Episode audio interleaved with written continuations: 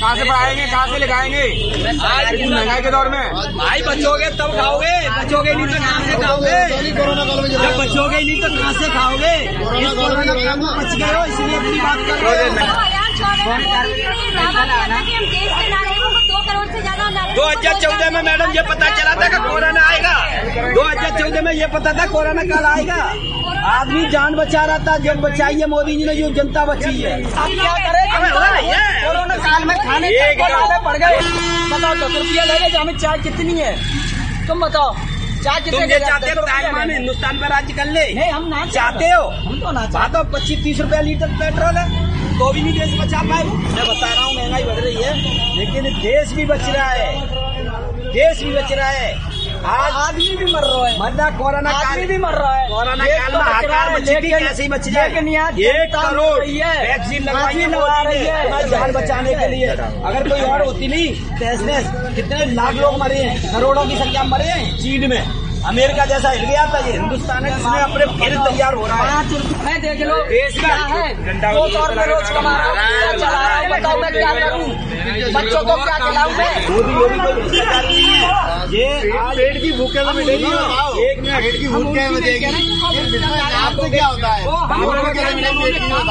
भूखे मरने से तो अच्छा गोली डायरेक्ट मारती तो है लेकिन भूख मर रहा है तड़पा तड़पा के मारती है। जो आप रो रहे हो मानता हूँ वही है। मानता हूँ। देश चलाने के लिए महँगाई करनी पड़ती है। कंट्रोल होगा ये कह रहे हैं कोई अटैक नहीं हुआ मतलब अटैक करने की ज़रूरत नहीं पड़ी। इतने मरे हैं। देखो तालिबान से क्या है। भूखे मर रहे हैं। ये फ्री में सारी चीज़ें कर दे। तालिबान ने कैसे मारे। कैसे मारे जा रहे हैं। मोदी योगी जी पे भरोसा रखिए। मोदी योगी नहीं सब जनता को मेरे बीवी में बच्चे मर जाएँगे अगर मैं अगर आज जब तालिबानी देश में राज्य कर लेगा तुम क्या करोगे? तालिबानी देश में राज्य कर लेगा तुम क्या करोगे? तुम्हें तो गुलामी करने का वो है। पहले अंग्रेज़ों ने करे अब तालिबान कर लेंगे। जब तुम्हारी दीवार मज़बूत नहीं होगी काय के लिए वो कर रहे हैं? तुम्हें जाकर तेल महँगा लग रहा है। दो सौ रुपए किलो तेल दे रही है। ठीक है वो रिक्शा वाला बेचारा सुबह से शाम तक दो सौ रुपया किलो पैरों से रिक्शा चला रहा है। अब बताओ वो सरकार राशन जो दे रही है वो दे कहाँ दे रही है। ये मजदूर का खून चूस रहा है ना। वो मजदूर का खून चूसा जा रहा है। नहीं चूस रहा है। जो दो सौ रुपए किलो तेल हो गया निकाला तो मंडी जा रहा। है। नमस्कार, मैं रविश कुमार। किसी दौर में यह बात रही होगी कि महँगाई के सभी विरोधी होते होंगे। लेकिन इस दौर में यह बात सही नहीं है। महँगाई चाहे जितनी बढ़ गई हो, लेकिन यह मानना गलत है कि सभी एक स्वर से महँगाई के विरोध में हैं। परेशान सभी हो सकते हैं, मगर विरोधी सभी नहीं है। यह एक बड़ा राजनीतिक परिवर्तन है। जब मैंने अपने फेसबुक पेज पर लोगों से पूछा कि पेट्रोल और डीजल के बढ़ते दामों से जो असर आया है, उसका हिसाब बताइए तो कई हज़ार कमेंट आए। कई लोगों ने कहा कि अब वे चुप हो गए हैं क्योंकि ज़िक्र करते ही दोस्त उलझ जाते हैं, महँगाई के सपोर्ट में विकास की योजनाएँ गिनाने लगते हैं। इस तरह के तर्क देते हैं कि सात लाख की कार खरीद ली, सौ रुपए का पेट्रोल नहीं खरीद सकते। दोस्त गाली भी देने लगते हैं। कई लोगों ने निजी तौर पर मैसेज किया कि महँगाई से बड़ी तकलीफ़ है, लेकिन उससे भी बड़ी तकलीफ़ है इसे लेकर ना कह पाने की। ज़िक्र करते ही दोस्त, सहकर्मी और रिश्तेदार टूट पड़ते हैं कि मोदी विरोधी हो रहे हो। जैसे दूसरी सरकार आएगी तो दाम क्या कम कर देगी?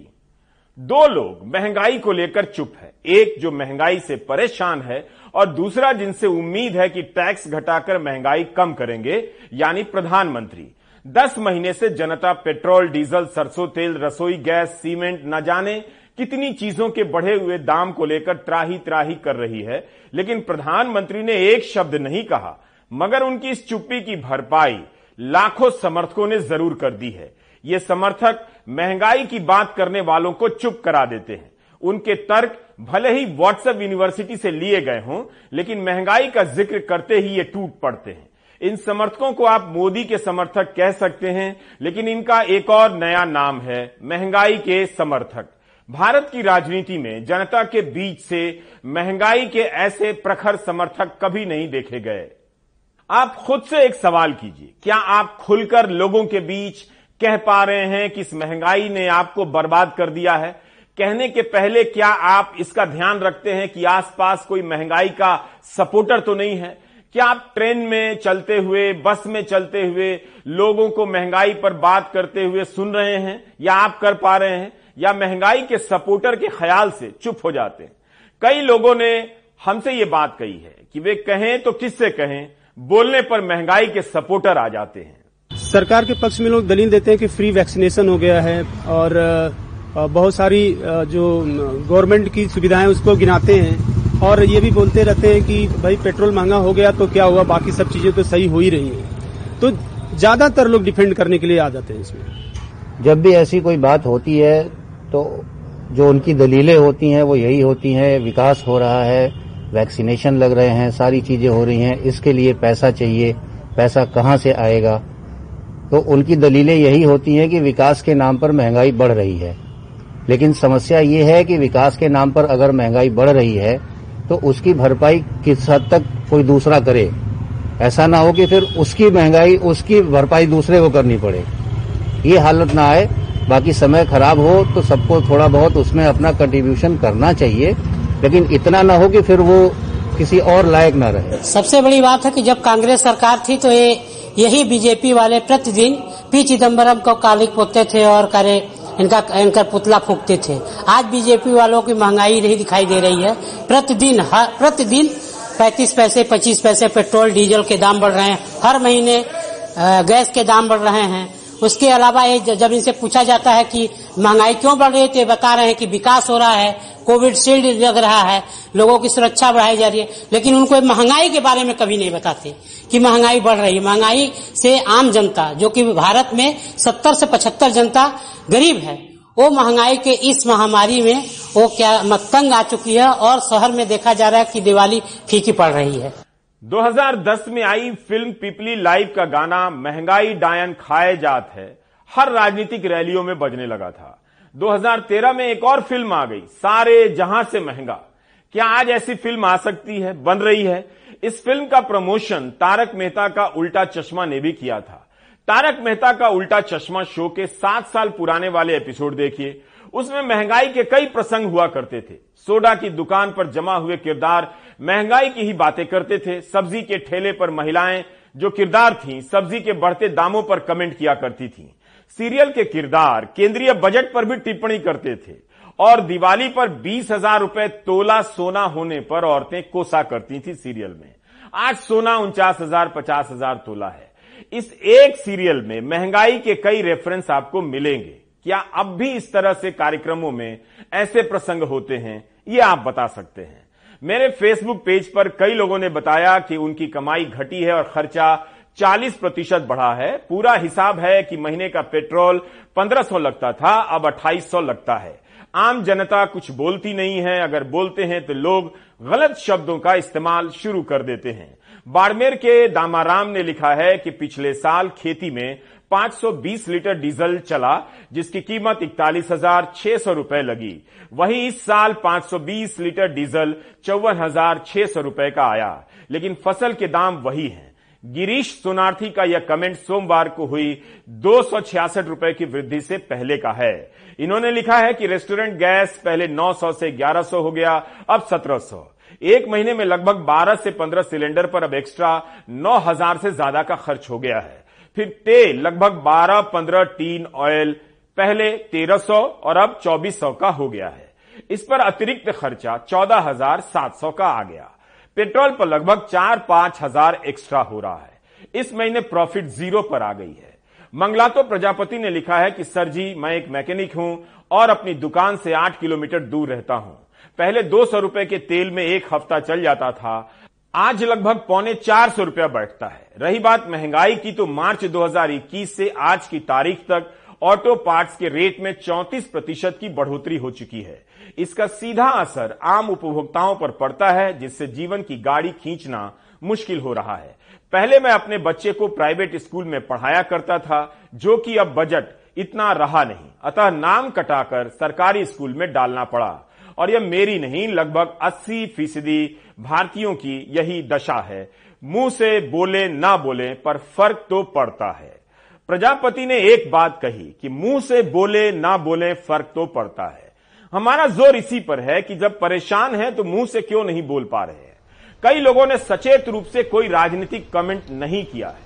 महँगाई को लेकर गुस्सा तो है, हो सकता है, लेकिन गुस्सा किससे है यह लिखने से लोग बच रहे हैं। मेरे फेसबुक पेज पर महँगाई की बात करने वाले, हर ऐसे कमेंट करने वालों पर महँगाई के सपोर्टर टूट पड़ते हैं। फिर भी सोशल मीडिया से बाहर की जनता इस परेशानी को बयां तो कर रही है, लेकिन सावधानी के साथ नाम नहीं ले रही है। उनका, अजय ने वाराणसी में कुछ लोगों से पूछा कि क्या उनकी आमदनी भी बढ़ी है, क्योंकि मध्य प्रदेश के मंत्री कह रहे हैं, आमदनी भी तो बढ़ गई है लोगों की। बिल्कुल नहीं भैया, आमदनी है ही नहीं। पिछले दो तीन वर्षों के अपेक्षा हम लोग 40 से 50 परसेंट नीचे में काम कर रहे हैं। कोई काम नहीं है कोई आमदनी नहीं है महँगाई अपने चरम पे है। अच्छा। ये हाँ मध्यम वर्गों के लिए तो बहुत ही समस्या का समय है कि आमदनी के करके हम लोगों का मज़ाक उड़ा रहे हैं कि आमदनी बढ़ी है। हम लोग ट्रेवल ट्रेड से जुड़े हुए हैं आमदनी ज़ीरो के बराबर है। तो, जो हम तो अभी कैसे खर्चा चल रहा है? ट्रेवल से हैं? बिल्कुल किसी तरीके से अगर पिताजी की पेंशन न हो तो हम लोगों का खर्चा चलना एकदम से दुभर हो गया है। उनकी पेंशन से ही खर्चा चल रहा है। मेरी आमदनी ज़ीरो ही हो गई आज का दशा ये है कि हम लोग अपने बिज़नेस से कोई घर का राशन वासन नहीं कर पाते हमारे स्टाफ की सैलरी सही से नहीं दे पाते हैं। हमें तो बाज़ार में कुछ ऐसे लोग हैं जो पैसा देते हैं ब्याज पे तो उससे दे के तो हम लोग अपनी गाड़ियों में कुछ आगे पीछे कर रहे हैं कि कल का दिन अच्छा होगा। एक इस सरकार से उम्मीद थी जो उम्मीद थी वो उम्मीद पिछले सरकार से ज़्यादा ही टूटता जा रहा है। और हमें उम्मीद नहीं लगता है कि अब कोई हमारे लिए कुछ सोचने वाला कोई सरकार है जो मध्यम वर्ग के बारे में सोचे। मंत्रियों नेताओं की बढ़ी होगी भाई। हम लोगों की तो कुछ नहीं बढ़ी है। हम लोग तो निहंग के निहंग हैं। जो प्रचंड मत और समर्थन दिया गया उसकी कीमत चुका रहे हैं। जो वसूली जा रही है हम लोगों से। कहीं कुछ नहीं पड़ा। कुछ नहीं। कुछ मतलब ये भी नहीं कि कोई रोज टोल भराने में प्राण निकलता क्या स्थिति होती है? खाली पेट्रोल को ही क्यों लेते हैं? खाने की चीज़ें कोई चीज़ सस्ती हो तो आप बताइए मुझे। सब महँगी है। सब महँगी। सरसों का तेल दो सौ रुपये से ज़्यादा हो गया रिफाइंड हो गया। सब्ज़ियाँ दुगनी तिगने दामों पर मिल रही हैं। नंगा आदमी खाएगा क्या और निचोड़ेगा क्या? बहुत बुरी स्थिति बहुत बुरी स्थिति है। महँगाई के कारण लोग प्राइवेट स्कूलों से बच्चों के नाम कटाकर सरकारी स्कूल में डाल रहे हैं। फ़ीस न दे पाने के कारण ऐसा करना पड़े यह कितना अपमानजनक है। महँगाई के कारण छोटे बच्चों को अपने पुराने दोस्तों से बिछड़ना पड़ रहा है। महँगाई ने उनका स्कूल ही बदलवा दिया। डीजल के कारण किसानों की बुवाई 10 से पंद्रह हज़ार महँगी हो गई। दाम तो मिलने से रहे। आने वाले समय में भयंकर घाटा उनका इंतज़ार कर रहा है। महँगाई के असर को हमेशा राजनीतिक समर्थन के घटने, बढ़ने से नहीं देखा जाना चाहिए। देखना चाहिए कि लोग इस वक्त किन अनुभवों से गुजर रहे हैं। एक दिन में व्यावसायिक सिलेंडर दो सौ छियासठ रुपया महँगा हो गया। लाखों छोटे दुकानदारों पर दबाव है कि दाम बढ़ाएँगे तो कस्टमर चले जाएँगे, नहीं बढ़ाएँगे तो वही चले जाएँगे। लोग खुद को असहाय बता रहे हैं, अपील कर रहे हैं, लेकिन आक्रोश ज़ाहिर करने से बच रहे हैं। सर, बहुत हम लोग तो बीजेपी के कट्टर सपोर्टर हैं। कोई कुछ बोल देता था तो बहुत ज़्यादा लगता था। खासकर माननीय मोदी जी से मेरा ये कहना है कि मतलब हम लोगों के मन को चेंज होने से प्लीज़ रिक्वेस्ट है हाथ जोड़ के कि हमारे मन चेंज हो, हमारे पूरे परिवार को।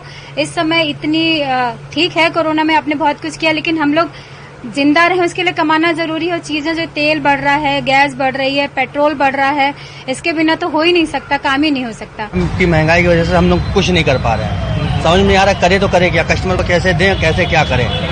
कस्टमर कहता है हमको सस्ता चाहिए हमको हमको महँगा मिलता है हर एक चीज़। तो हम करें क्या इसके लिए बताइए? सरकार के सामने असहाय बताने वाले अपील की मुद्रा में खड़े ये लोग चाहते हैं कि आक्रोश का प्रदर्शन विपक्ष करे। एक तरह से आक्रोश की आउटसोर्सिंग करना चाहते हैं। महँगाई को लेकर अलग अलग विपक्षी दलों ने कई प्रदर्शन भी किए। तब भी लोगों का मानना है कि विपक्ष ने कुछ नहीं किया है।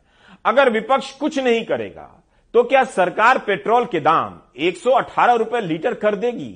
भोपाल वाले तो कम से कम जवाब दे दें। पेट्रोलियम मंत्री कई बार कह चुके हैं कि पेट्रोल और डीजल पर से टैक्स कम नहीं हो सकता, क्योंकि मुफ़्त टीका दिया जा रहा है। मंत्री जी यह नहीं बताते कि टीके का बजट क्या है, पेट्रोल और डीजल से कितना टैक्स वसूला गया है और उसका कितना हिस्सा टीके पर खर्च हुआ है। सरकार तो यह भी नहीं बताती कि कितने लोगों ने पैसे देकर टीके लगवाए हैं और इसकी कुल राशि क्या है। मंत्री जी का यह बयान जॉर्ज ऑरवेल के उपन्यास 1984 के एक प्रसंग से मिलता है। इस उपन्यास की एक पंक्ति का ज़िक्र सुप्रीम कोर्ट ने अपने फैसले में भी किया। 1984 उपन्यास में ओशिनिया के नागरिकों को टेलीस्क्रीन के ज़रिए सूचना दी जाती है। भारत में आप टेलीस्क्रीन को गोदी मीडिया और व्हाट्सएप यूनिवर्सिटी में चल रहे तमाम संदेशों को कह सकते हैं। जॉर्ज ऑरवेल लिख रहे हैं और आपको सुनकर लगेगा कि अरे, ये तो सत्तर साल में कुछ नहीं हुआ वाला लॉजिक है, कहीं यहीं से तो नहीं लिया गया है। क्या पता? तो जॉर्ज ऑरवेल लिख रहे हैं दिन रात टेलीस्क्रीन से आपके कानों से इसी तरह के आंकड़े टकरा रहे हैं कि 50 साल पहले की तुलना में आज लोगों को अधिक भोजन मिल रहा है। अधिक कपड़े दिए गए हैं अच्छा घर दिया गया है, मनोरंजन के अच्छे साधन दिए गए हैं। लोगों की उम्र लंबी हो रही है, कम घंटों के लिए काम कर रहे हैं, स्वस्थ हैं, मज़बूत हैं, खुश हैं और ज़्यादा बुद्धिमान हैं, बेहतर तरीके से शिक्षित हैं। इसमें एक भी शब्द न साबित किया जा सकता है न खारिज किया जा सकता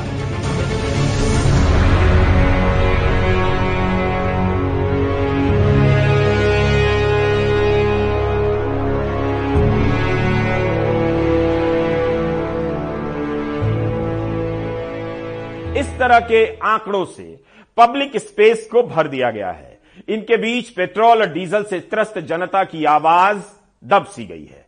दाम बढ़ने के समर्थन में अजीब अजीब तर्क दिए जा रहे हैं।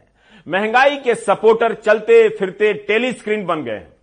वे कुछ बड़बड़ाते हैं कि मुफ़्त अनाज मिल रहा है, मुफ़्त टीका मिल रहा है, मुफ़्त बीमा मिल रहा है, वगैरह वगैरह। इसी देश में करोड़ों लोगों को पोलियो का टीका मुफ़्त मिला। सबको लगने वाले टीके मुफ़्त ही लगते हैं। 2018 की एक खबर है टेलीग्राफ की। मूर्ति पर तीन हज़ार करोड़ खर्च करने वाली सरकार पोलियो के टीकाकरण के लिए अंतर्राष्ट्रीय दानदाताओं से 100 करोड़ मांगेगी। मीडिया रिपोर्ट है कि भारत मनीला स्थित एशियन डेवलपमेंट बैंक और बीजिंग स्थित एआईआईबी से करीब चौदह हज़ार करोड़ का ऋण लेने जा रहा है। सरकार टीका के लिए लोन भी ले रही है। टीका के नाम पर पेट्रोल, डीजल पर आपसे टैक्स भी ले रही है। इससे अच्छा होता सभी पैसे देकर ही टीका लगा लेते। सरकार यह भी नहीं बताती कि कितने लोगों ने पैसे देकर टीका लगवाया। हम जैसों ने पैसे दिए हैं, मगर गिनती में है ही नहीं। इस लोन की क्यों ज़रूरत पड़ी? यह सवाल इसलिए पूछ रहा हूँ, क्योंकि मानसून सत्र में पेट्रोलियम राज्य मंत्री रामेश्वर तेली ने संसद में बताया है कि 2019-20 में पेट्रोल और डीजल से टैक्स के रूप में एक लाख अठहत्तर हज़ार करोड़ रुपया आया। 2020-21 में तीन लाख पैंतीस हज़ार करोड़ हो गया। एक साल में 88 प्रतिशत की वृद्धि होती है। फिर भी सरकार टीके के लिए लोन ले रही है। महामारी से पहले 2018-19 में उत्पाद शुल्क से दो लाख तीन हज़ार करोड़ जमा हुए। इंडियन एक्सप्रेस ने आज संपादकीय में लिखा है कि दो साल में पेट्रोल और डीजल से ज़्यादातर जमा होने वाला उत्पाद शुल्क, उसमें उन्यासी प्रतिशत की वृद्धि हुई है। इस साल अप्रैल से लेकर सितंबर के बीच एक लाख इकहत्तर हज़ार छह सौ चौरासी करोड़ जमा हुए हैं। दो साल पहले, इसी अप्रैल से लेकर सितंबर के बीच, पेट्रोल और डीजल से पंचानवे हज़ार नौ सौ तीस करोड़ उत्पाद शुल्क के रूप में जमा हुआ। 2018 की तुलना में 2020 में हवाई जहाज़ के ईंधन से जमा होने वाला उत्पाद शुल्क घट गया। 2540 करोड़ से घटकर सात करोड़ हो गया। अगर आप महँगाई से ज़्यादा महँगाई के सपोर्टर से परेशान हैं, कोई बात नहीं। जब भी महँगाई के सपोर्टर चुप कराने आए तो बस इतना याद कीजिए कि क्या कभी आप उनके साथ अन्य मुद्दों पर दूसरों को चुप कराया करते थे? अगर इसका जवाब हाँ में है तो महँगाई के सपोर्टरों का फूलों की माला पहनाकर स्वागत कीजिए, क्योंकि वो आपके ही जैसे हैं। सरकार का भी महँगाई के इन सपोर्टरों का सम्मान करना चाहिए। ये अगर नहीं होते तो विपक्ष से पहले जनता आज सड़क पर होती। इस महँगाई ने गरीबी पैदा की है। तो क्या हुआ? इसने महँगाई का सपोर्टर भी पैदा किया है। दोनों चीज़ें हुई हैं, पॉजिटिव देखिए। लोकतंत्र ऐसे ही बर्बाद नहीं होता है। बहुत मेहनत लगती है। आप ब्रेक ले लीजिए।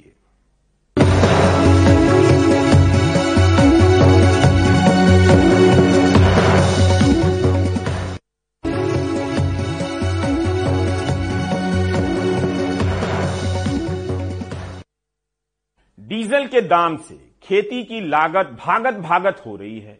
यह तय है कि इस बार उसकी लागत नहीं निकलेगी। किसानों की इस परेशानी में डीएपी खाद भी जुड़ गया है। रविश रंजन की इस रिपोर्ट को ना तो मिडिल क्लास देखने वाला है, ना किसान।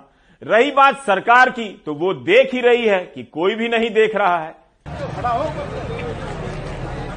ये मंगलवार को झांसी के मऊरानीपुर की तस्वीर है। डीएपी खाद लेने के लिए किसान सुबह से ही सहकारी समिति के बाहर लाइन में लग जाते हैं। इंतज़ार घंटों करना है, लिहाजा लंबी कतार में किसान एक तरफ़ बैठे हैं और महिलाएँ दूसरी तरफ़। बीते पंद्रह दिन से ऐसे ही हालात हैं। यहाँ पे लगभग पंद्रह दिन से डीएपी खाद को लेकर हाहाकार मचा हुआ है। किसानों के खेत सूख रहे हैं और यहाँ पर आज जो हम सुबह नौ बजे यहाँ खड़े हैं यहाँ पे लगभग दो तीन हज़ार किसानों की लाइन लगी। किसानों के खेत सूख रहे हैं, किसानों को खाद मिल नहीं रही है। लेकिन दिल्ली के उर्वरक मंत्रालय के मुताबिक डीएपी खाद की देश भर में कोई कमी नहीं है। मंत्रालय के आंकड़ों के मुताबिक नवंबर में डीएपी खाद की खपत का अनुमान 17 लाख टन था। उसके मुकाबले उत्पादन 18 लाख टन हुआ। वहीं एनपीके खाद की अनुमानित डिमांड 15 लाख टन थी, जबकि उत्पादन 30 लाख टन हुआ। मेरी सभी किसान भाइयों को प्रार्थना है कि सरकार ने नवंबर महीने में जरूरियात से अधिक खाद उपलब्ध कराने का प्रबंध किया है, इसलिए खाद नहीं मिलेगी ऐसी अफवाह में न आके खाद का संग्रह न करें। कई राज्यों की ओर से मुझे सूचना मिली है, कालाबाजारी कई लोग कर रहे हैं। मैंने सभी राज्यों को निर्देश दिया है कि कालाबाजारी करने वाले लोगों के सामने कड़क से कड़क कार्यवाही करे। लेकिन मंत्री जी के बयान से एक अलग आंकड़ा ये भी है कि विश्व बाज़ार में खाद के दाम लगातार बढ़ने के चलते कंपनियों ने खाद की खरीद कम की है।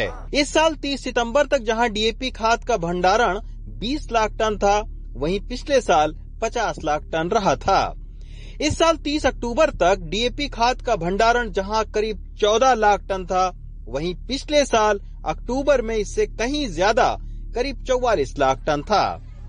हालाँकि अब सरकार लगातार डीएपी की जगह किसानों से एनपीके और एसएस खाद का प्रयोग करने को भी बोल रही है। लेकिन मटर, सरसों, आलू, गेहूँ जैसी फ़सलों पर जब किसानों की लागत लगातार बढ़ रही हो तो ऐसे वक्त डीएपी खाद को छोड़कर वो दूसरी खाद पर इतनी जल्दी कैसे भरोसा कर सकता है? हमारे मंत्री और अधिकारी को शायद अपने डेटा पर ज़्यादा और किसानों की शिकायत पर कम भरोसा है। इसी के चलते उर्वरक मंत्री बीते कई दिनों से एक ही बात कह रहे हैं कि इस देश में डीएपी खाद की कोई कमी नहीं है और इसके पीछे वो कुछ डेटा भी दिखाते हैं। लेकिन जब उनसे पिछले साल के मुकाबले इस साल डीएपी खाद का भंडारण कम क्यों है, इस पर सवाल किया जाता है तो वो चुप्पी साध जाते हैं। दिल्ली से रंजन शुक्ला, एनडीटीवी इंडिया। क्या हिमाचल में सेब उगाने वाले किसानों ने बीजेपी को हरा दिया? तो कर्नाटक में एक मराठा उम्मीदवार लिंगायत बहुल इलाके से कैसे जीत गया? बिहार में फिर क्या हुआ? उपचुनावों का विश्लेषण ज़रूरी है ताकि राजनीतिक परिवर्तन के भ्रम को सब अपने अपने हिसाब से स्वीकार कर सकें और 120 रुपए लीटर पेट्रोल खरीदने के लिए खुद को तैयार कर सकें। हिमाचल प्रदेश के सर्द होते मौसम को उपचुनावों के नतीजों ने गरमा दिया है। राज्य में सत्तारूढ़ बीजेपी चारों उपचुनाव हार गई है। फतेहपुर, अर्की और जुब्बल कोटखाई विधानसभा उपचुनाव तो बीजेपी हारी ही। पूरा ज़ोर लगाने के बावजूद मंडी लोकसभा सीट भी हार गई। कांग्रेस नेता और पूर्व मुख्यमंत्री वीरभद्र सिंह की इस परंपरागत सीट से उनकी पत्नी प्रतिभा सिंह ने जीत हासिल की। जो पिछले कांग्रेस की सरकार ने काम किया है उसी के आधार पर लोगों ने वोट दिया जहाँ तक विपक्ष की बात है आज आप देख रहे हैं नरेंद्र मोदी जी ने बहुत से आश्वासन पिछले चुनाव में दिए थे आ, हमारे नौजवान युवाओं को कि मैं दो करोड़ बच्चों को एक साल में जॉब दूँगा। तो सात साल हो चुके कोई ऐसा जॉब की उपलब्धि उनको नहीं हुई है और उसी तरह से जो महँगाई दिन प्रतिदिन बढ़ती है उस बढ़ रही थी, उसके, इसका रोष भी लोगों में था और लोगों ने इन सब बातों को ध्यान में रखते हुए अपना जनादेश उधर बिहार की दो विधानसभा सीटों पर नीतीश के वजूद को चुनौती थी तो आरजेडी को अपनी वापसी की उम्मीद। जेल से रिहा होने के बाद लालू यादव पहली बार चुनाव प्रचार कर रहे थे। कुशेश्वर स्थान और तारापुर सीट पर उनकी पार्टी आरजेडी ने पूरा ज़ोर लगा दिया, लेकिन जीत जेडीयू को मिली।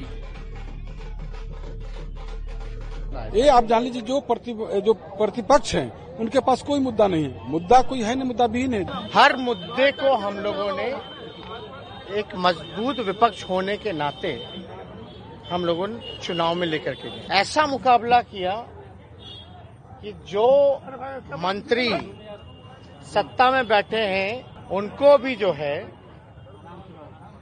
डोर टू डोर मंत्रियों को कैंप करके डोर टू डोर उन लोगों ने कैंप किया। और हमारे पास तो खोने के लिए कुछ नहीं था। पश्चिम बंगाल में चुनाव के नतीजे उम्मीद के मुताबिक ही रहे। सत्तारूढ़ तृणमूल कांग्रेस ने दिनहाटा गोसाबा खरदा और शांतिपुर विधानसभा उपचुनावों में भारी मतों से विरोधी दलों को धूल चटा दी। ये जीत वॉज़ एक्सपेक्टेड हम अच्छा से चुनाव लड़े अच्छा से जीते। और बीजेपी जितना पीछे जाएगा वो लोकतंत्र के लिए भला होगा। पेट्रोल डीजल का इफ़ेक्ट पड़ा है ज़रूर। लोग बहुत नाराज़ हैं। बीजेपी पर मोदी पर उनको सरकार पर। इसी का प्रभाव दिखाई देता है। बीजेपी के लिए राहत भरी खबर मध्य प्रदेश और असम से आई। मध्य प्रदेश में बीजेपी ने चार में से तीन सीटों पर जीत हासिल की और एक सीट कांग्रेस के खाते में गई। केंद्र सरकार ने, आदरणीय मोदी जी ने जो विकास के काम किए, उनको लोगों का आशीर्वाद, उन कामों को मिल रहा है। हमने भी प्रदेश में भारतीय जनता पार्टी की सरकार ने विकास और जन कल्याणकारी योजनाएँ जो लागू की है, आम जन के लिए, समाज के हर वर्ग के लिए तो जनता का प्यार और आशीर्वाद मिल रहा है। उधर असम की पाँच विधानसभा सीटों में से तीन पर बीजेपी और दो पर उसके सहयोगी दल यूपीपीएल ने जीत हासिल की। राजस्थान में सत्तारूढ़ कांग्रेस ने दोनों सीटों पर जीत हासिल कर ली। हरियाणा की एलनाबाद सीट से जीते अभय चौटाला ने एनडीटीवी से कहा कि विपक्ष को साथ आना होगा और उनकी जीत किसानों की जीत है। अगर इनके साथ लड़ना है तो पूरे विपक्ष को इकट्ठा होना पड़ेगा। पाँच राज्यों में होने वाले विधानसभा चुनावों से चार महीने पहले इन उपचुनावों के नतीजों से साफ़ है कि विपक्ष की चुनौती कम नहीं हुई है। Bureau report NDTV India. आप सभी को धनतेरस और दीपावली की शुभकामनाएँ। आप देख रहे थे प्राइम टाइम नमस्कार।